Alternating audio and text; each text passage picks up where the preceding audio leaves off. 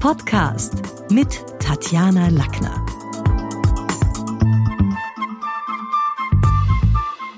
In diesem Podcast geht's um die Klaviatur der acht Töne. Welche verschiedenen Gesprächstypen gibt's überhaupt und wie kann ich mich optimal auf die einstellen?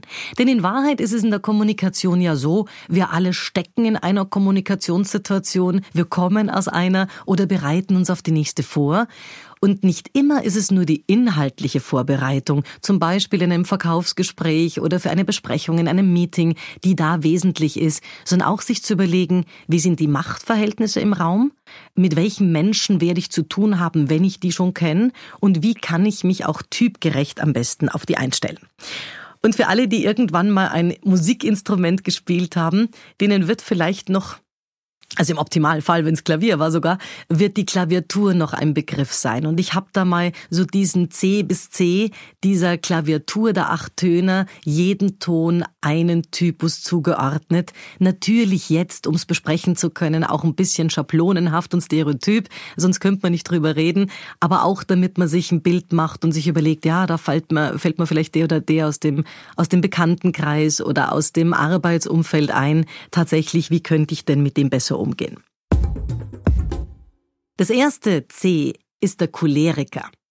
Choleriker zeichnet aus, dass sie schnell in die Luft gehen, durchaus auch heftig unter die Gürtellinie schlagen, wenig Widerspruch dulden, sich sehr schnell, wenn sie dann so richtig im Saft stehen, provoziert fühlen, untergriffig werden, laut werden, auf die Palme gehen, auf 180 sind. Wie geht man mit so jemandem um? Denn das ist ja nicht leicht. Wenn ich sowas als Chef habe, kann ich ja jetzt nicht den zurück anblären oder da zu früh die pädagogischen Knöpfe zu drücken, die man sagt, nein, ich kann sie total verstehen. Das macht den Choleriker nur noch wilder. Der muss jetzt mal ausdampfen und sich mal auskübeln. Aber Abhilfe schafft durchaus, Choleriker haben die Eigenschaft, dass sie sehr oft auch so ein bisschen sanft paranoid sind, wenn man sich überlegt, welche gemeinsamen Feinde haben wir denn da?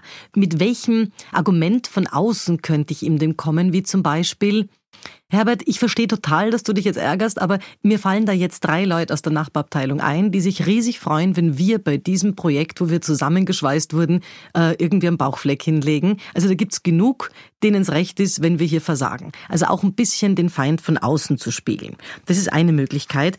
Eine andere Möglichkeit ist, nachdem der so am Schäumen ist und nichts funktioniert und immer muss ich mich um alles kümmern und so weiter, auch ein bisschen mit Konsensfragen ihn zurückzuholen. Nämlich sich zu überlegen, okay, bei allem, was jetzt furchtbar ist, was dürfen wir auf keinen Fall ändern? Also was funktioniert schon? Denn sobald man dem wieder ein bisschen auf die Straße des, okay, das hat eigentlich ganz gut funktioniert und damit ist man einverstanden, und man sagt, du Herbert, bei allem, was wir jetzt ändern sollen, sag uns bitte drei Dinge, die auf jeden Fall bleiben sollen, nicht, dass wir nachher dann wieder die Schwierigkeiten haben. Das hilft ihm auch wieder ein Stückchen konstruktiver zu sein und von der eigenen Palme und Choleriker-Geschichte runterzukommen. D, von wegen CDE, ist der Denkfaule. Ja, der Denkfaule ist wirklich ein Problem, weil der Denkfaule hat echt keine Ahnung, ist auch zum Teil super gelangweilt von Themen, dem sind viele Sachen wurscht, wo man sagt, oh mein Gott, wie kann einem sowas wurscht sein? Äh, ist ein Beschwichtiger, findet alles nur halb so schlimm, ist wenig gebildet und auch noch stolz drauf. Und es ist insofern ein bisschen gefährlich, denn wenn jetzt manche, die zuhören, vielleicht selber Führungskräfte sind, dann warne ich davor, das ist jemand, der einem gerade in der Führung sehr oft ein Problem werden kann. Denn natürlich hören wir als Führungskräfte gerne dem Menschen zu, die sagen, du, so schlimm ist es nicht und da haben wir schon schlimmere Dinge, die anderen übertreiben da. Natürlich hört man dem lieber zu, als alle, die jetzt rumtoben und warnen. Aber in Wahrheit verwechselt man dann als Führungskraft Souveränität mit Phlegma. Denn der Denkfaule ist in Wirklichkeit ein, ein mental fauler Phlegmatiker und nicht unbedingt der große Souveräne. Also Abhilfe schafft, ihn mit den Gefahren zu konfrontieren, wo man sagt, du, wenn dir das da jetzt wurscht ist, wohin, wohin kommen wir aber dann letztlich, wenn wir bei dem Projekt also da sagen, wir schauen uns das nicht genauer an, was hat das dann für Konsequenzen all along, was sind Folgeschäden möglicherweise, mit welchen Kundenbeschwerden müssen wir dann auch, auch rechnen. Also diese mangelnde Anteilnahme auch im Meeting durchaus ein bisschen für andere sichtbar macht. Es hat keinen Sinn, sich im Meeting über einzelne Akteure selber zu ärgern, und das Gefühl zu haben, das merken jetzt eh alle anderen auch. Nein, die anderen merken es nicht, weil jeder ist in seiner Wirklichkeit, in seinem Film gefangen. Und wenn man Dinge aber sichtbar macht und klar macht, du, Hast nicht das Gefühl, wenn du da jetzt sagst, es ist nur halb so schlimm, dann liegt es doch nur daran, dass du da jetzt nicht genauer hinschauen willst, aber wir hätten all along dann schon Probleme, dann ist es auch den anderen verständlich. Also den zu konfrontieren und diese Passivität äh, hier aufzuknacken und auch ein bisschen die mangelnde Zivilcourage, die oft dahinter steckt, anzusprechen und ihn zu gemeinsamen Lösungsschritten zu mobilisieren. Jetzt hat man CD, damit kommt E der Eigenlobhudler. Der Eigenlobhudler findet sich großartig. Nicht nur sich, sondern auch seine Peer Group. Und das ist übrigens der Grund, warum er sehr oft von anderen auch gemocht wird, weil er natürlich nicht nur bei jeder Gelegenheit sich selber in die Auslage stellt, der ist ein super Eigenvermarkter, sondern auch die, die mit ihm in der Abteilung sind. Und dafür mögen sie ihn natürlich. Also von dem kommen dann Sätze wie, naja, also da hättest die Claudia fragen müssen bei mir in der Abteilung. Danke Claudia übrigens. Die könnte euch genau zeigen, wie das bei dieser und jener Einstellung geht. Oder der Herbert, der dankenswerterweise das letztes Jahr schon gemacht hat. Übrigens super Herbert. Also der könnte euch ein Lied singen von. Natürlich mögen den Claudia und Herbert jetzt, wenn sie selber namentlich für anderen genannt werden. Aber also in Wahrheit kocht er nur sein Süppchen und versucht sich in die Auslage zu stellen, indem er eben sich auf die Schultern auch von anderen mit draufstellt. Der mag gerne übrigens auch sowas wie Affirmationsformeln. Von dem kommen dann zum Beispiel Sätze wie Sag niemals nie. Warum? Warum sollte ich als Unternehmer nicht gewisse Machenschaften für mich ausschließen? Oder, naja, es kann nur noch besser werden. Wie wir weltpolitisch gerade sehen, kann es auch täglich bedeutend schlechter werden. Oder, naja, für mich ist, das, ist das Glas nie halb leer, sondern immer halb voll.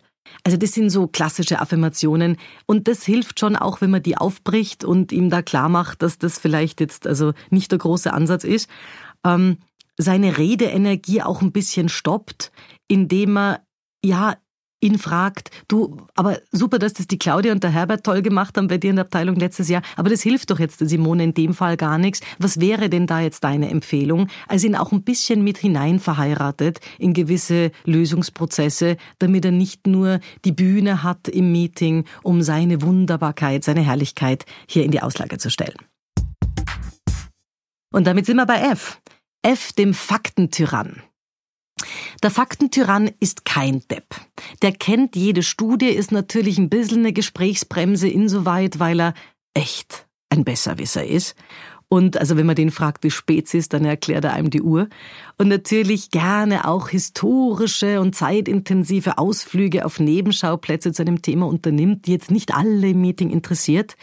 Aber man muss schon sagen, der Faktentyrann kennt die Zahlen, Daten, Fakten. Der hat wahrscheinlich in dieser Finance-Welt zum Beispiel auch recht. Also da, das stimmt schon auch, was er behauptet. Und das ist so ein bisschen der Punkt, wo viele dann nicht wissen, wie gehe ich mit jemandem um, weil der hat ja eigentlich recht, wenn der sagt, wir haben uns ausgemacht, fünf Prozent mehr EBIT, dann ist es ja wahr. Da kann man auf die Emotionen appellieren und ihm seine ökonomisierte Mathematik lassen. Also indem man klar macht, okay, Du, ich glaube, inhaltlich hast du da einfach recht. Ja, wir haben das ausgemacht, fünf Prozent ähm, mehr EBIT.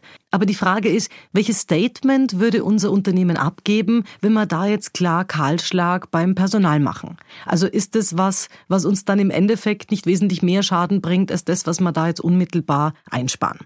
Das sind nämlich Dinge, womit der Faktentyrann recht schlecht umgehen kann. Er ist nicht der schlagfertigste.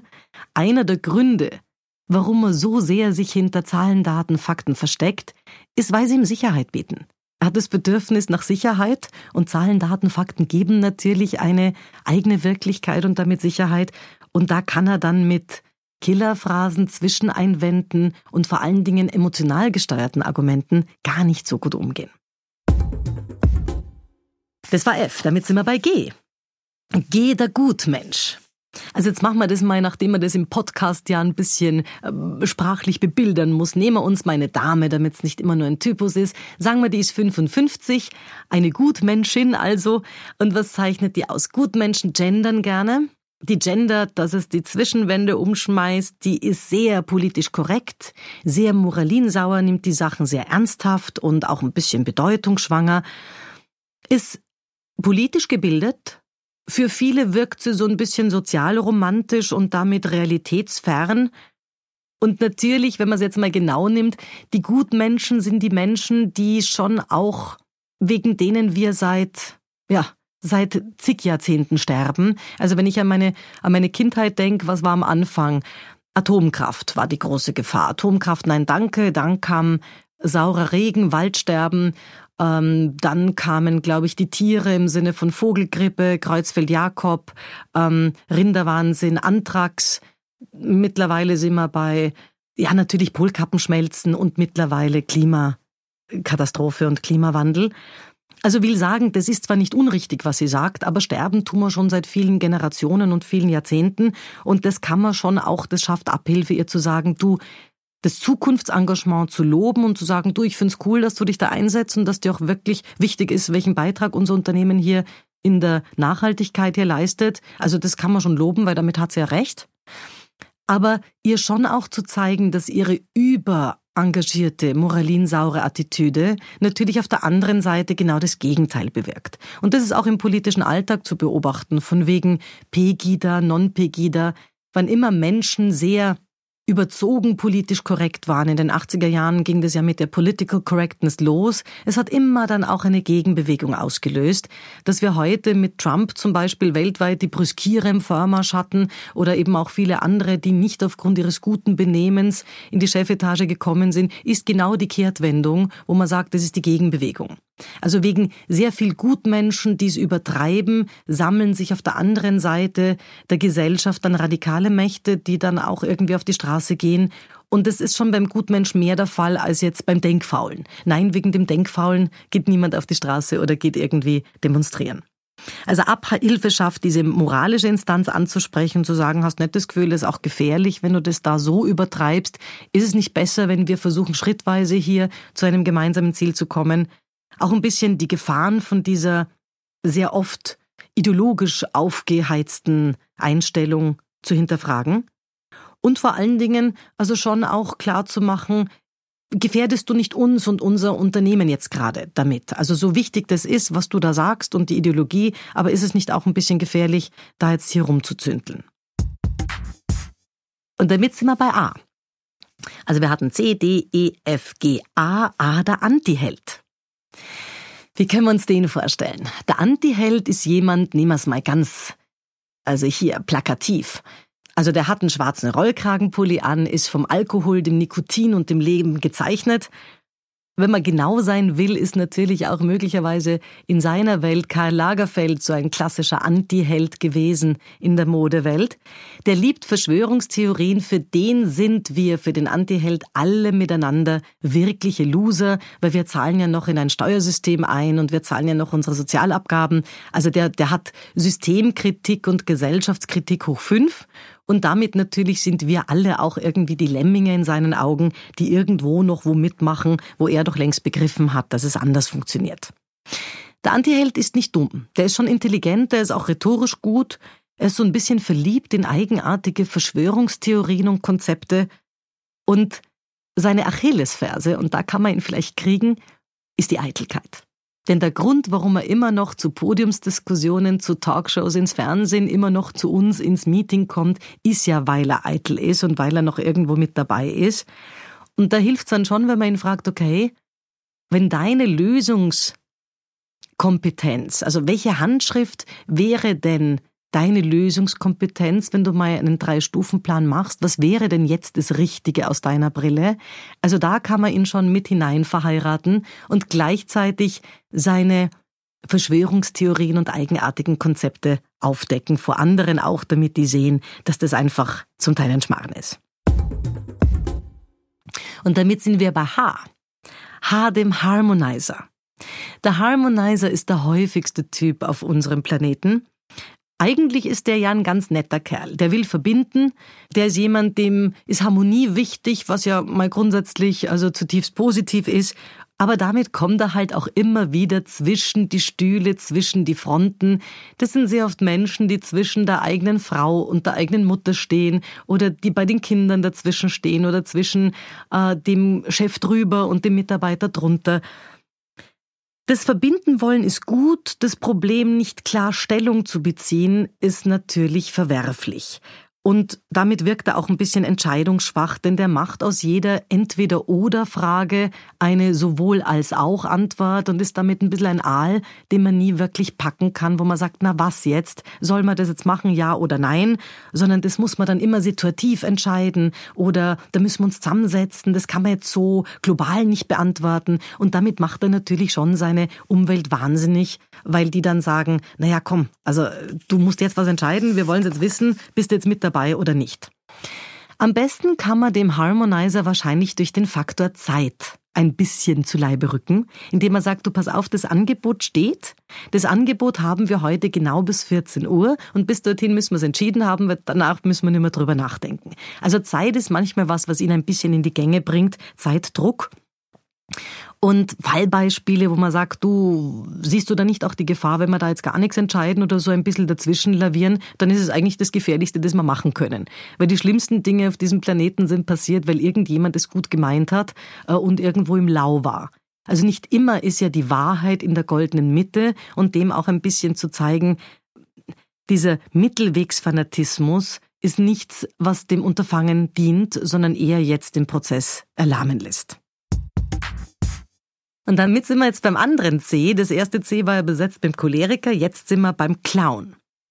Und seit Stephen King wissen wir, es gibt nicht nur nette Clowns, es gibt auch richtig böse und sie sind vor allen Dingen in unseren Unternehmungen deswegen eine Gefahr, weil sie die Reporting Lines nicht einhalten. Die Reporting Lines, wie zum Beispiel Mitarbeiter reportet an Abteilungsleiter, an Gruppenleiter, Bereichsleiter, der an M1, M2 Vorstand, der kocht sein eigenes Süppchen, der Clown, denn der kennt immer, du, der kenne ich den Vorstand von da und ich kann da das machen, der mocht immer irgendwas für andere, ist super vernetzwerkt, kennt Gott und die Welt und hält aber nicht ein, was eigentlich von ihm gefragt wird, weil den kennt er vom Golf und den kennt er eh davon. Und in Wirklichkeit kocht er immer nur sein eigenes Süppchen und will so ein bisschen auch als Hans Dampf in allen Gassen, lässt er sich auch schwer führen. Die Gefahr beim Clown ist, der wird von allen oder von vielen gemocht, weil er ja so witzig ist, sehr amikal ist, auch so ein bisschen, was für Frauen wirklich unpackbar ist, sexistische Witzchen hat und auch ein bisschen so hm, anrüchige Dinge. Naja, wer hat, der hat. Wo man sagt, oh Mann, und wenn man da aber dann als Frau reagiert mit, na bitte können wir da sachlich bleiben, dann ist man natürlich die Zicke, weil er ist ja so lustig und er ist ja der, mit dem sich viel mehr identifizieren. Also Abhilfe schafft, nicht sich auf sein humoriges Niveau zu begeben oder herablassend zu sein. Das ist nicht das Thema, sondern lieber auch ein bisschen zu schauen, seine Bildungslücken aufzudecken. Beim Clown dürfen wir das erste Mal zum Faktentyrann werden. Bei dem können wir ein bisschen kontern mit Zahlen, Daten, Fakten, denn bei dem ist dahinter relativ wenig los. Also wenn man dem ein bisschen kommt, auch mit, okay, ich, ich verstehe, dass das für dich gut funktioniert hat, aber wie schaut das für uns im Q4 aus, also im vierten Quartal, da hat der dann nicht so viel Text. Und das ist durchaus auch was, was kooperativ ist für andere, wo man dann nicht der Herablassende ist, sondern auch den Clown dem ein bisschen begegnen konnte. Aber Vorsicht, weil er ist lustig und viele mögen ihn. Wenn das nächste Mal ein Kundengespräch bei Ihnen im Kalender steht und Sie den Kunden auch schon ein bisschen kennen, dann bereiten Sie sich nicht nur inhaltlich vor nach was braucht er oder welche Themen werden da besprochen, sondern auch welcher Typ sitzt mir gegenüber. Äh, wie kann ich dem am besten begegnen, damit es einfach schneller auch funktioniert? Denn ich brauche für einen Faktentyrann deutlich andere Unterlagen, deutlich andere Aussagen Key Messages als für jemanden, der ein Clown ist. Also sich selber mal zu fragen, wer spielt auf der Klaviatur meiner Nerven und wer macht mich wahnsinnig, mit wem kann ich weniger und wie kann ich dem auch besser entgegenwirken. Das war's für heute. Besuchen Sie mich doch in der Schule des Sprechens in Wien. Auf Facebook, LinkedIn, Xing, unter sprechen.com oder auf meinem Blog sprechen.com/blog. slash